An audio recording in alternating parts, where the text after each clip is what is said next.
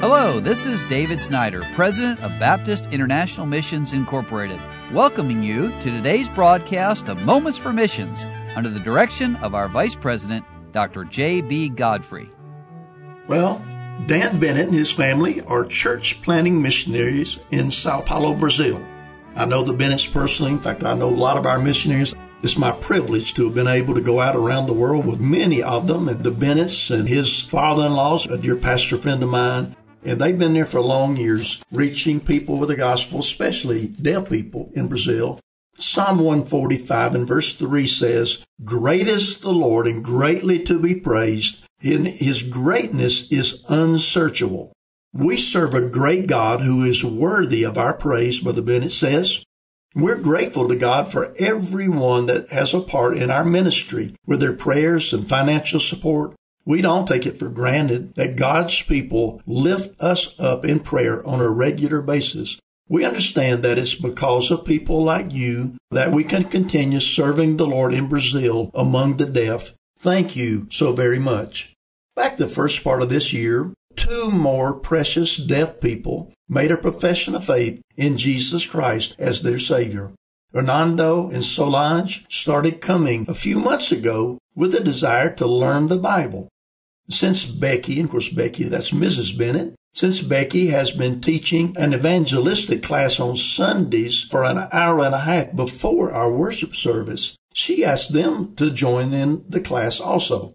After several weeks of learning about heaven, the consequences of sin, the substitutionary death of Jesus on the cross and his resurrection, and the forgiveness of sins, they bowed their hearts and their heads and they received the gift of eternal life. And then the next month, Everton, the grandson of one of our deaf ladies, made a profession of faith after the children's class. His sister Emily, who made a profession back in September of last year, shed tears of joy when her brother was saved. Then we have a new church plan in Arujá, and it's going well.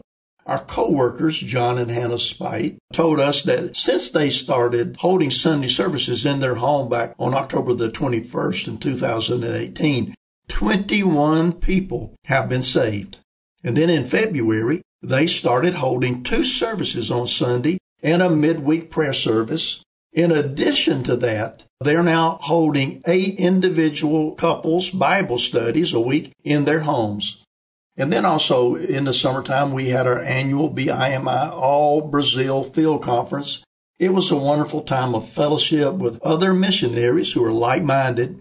Several of our missionary couples have been here for over 40 years. And it's just an honor to rub shoulders with these faithful servants of God. These precious people who are in their late 60s to mid 70s we praise God for their faithfulness, but we would also like to see some new young missionaries that will surrender to come over to Brazil and help us.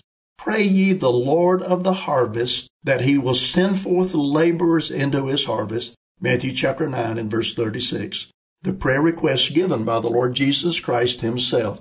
And the Bennetts conclude their letter by saying thank you for being a part of souls being saved among the deaf and the hearing in Sao Paulo, Brazil. What about you, dear friend, today? Do you know what the gospel of Jesus Christ is? The Bible says that he died on the cross for our sins according to the scripture, that he was buried, and that he rose again the third day, and that he was seen and my friend, if you'll trust that Savior, Jesus Christ, as your personal Savior, He will cleanse you from your sin and save your soul. And I hope that you know that great joy. Pray for the Dan Bennett family in Sao Paulo, Brazil. You've been listening to Moments for Missions. For further information, please write to BIMI, P.O. Box 9, Harrison, Tennessee 37341, or call us at 423 344 5050, or you can visit us online at www.bimi.org. Until next time, may the Lord richly bless you.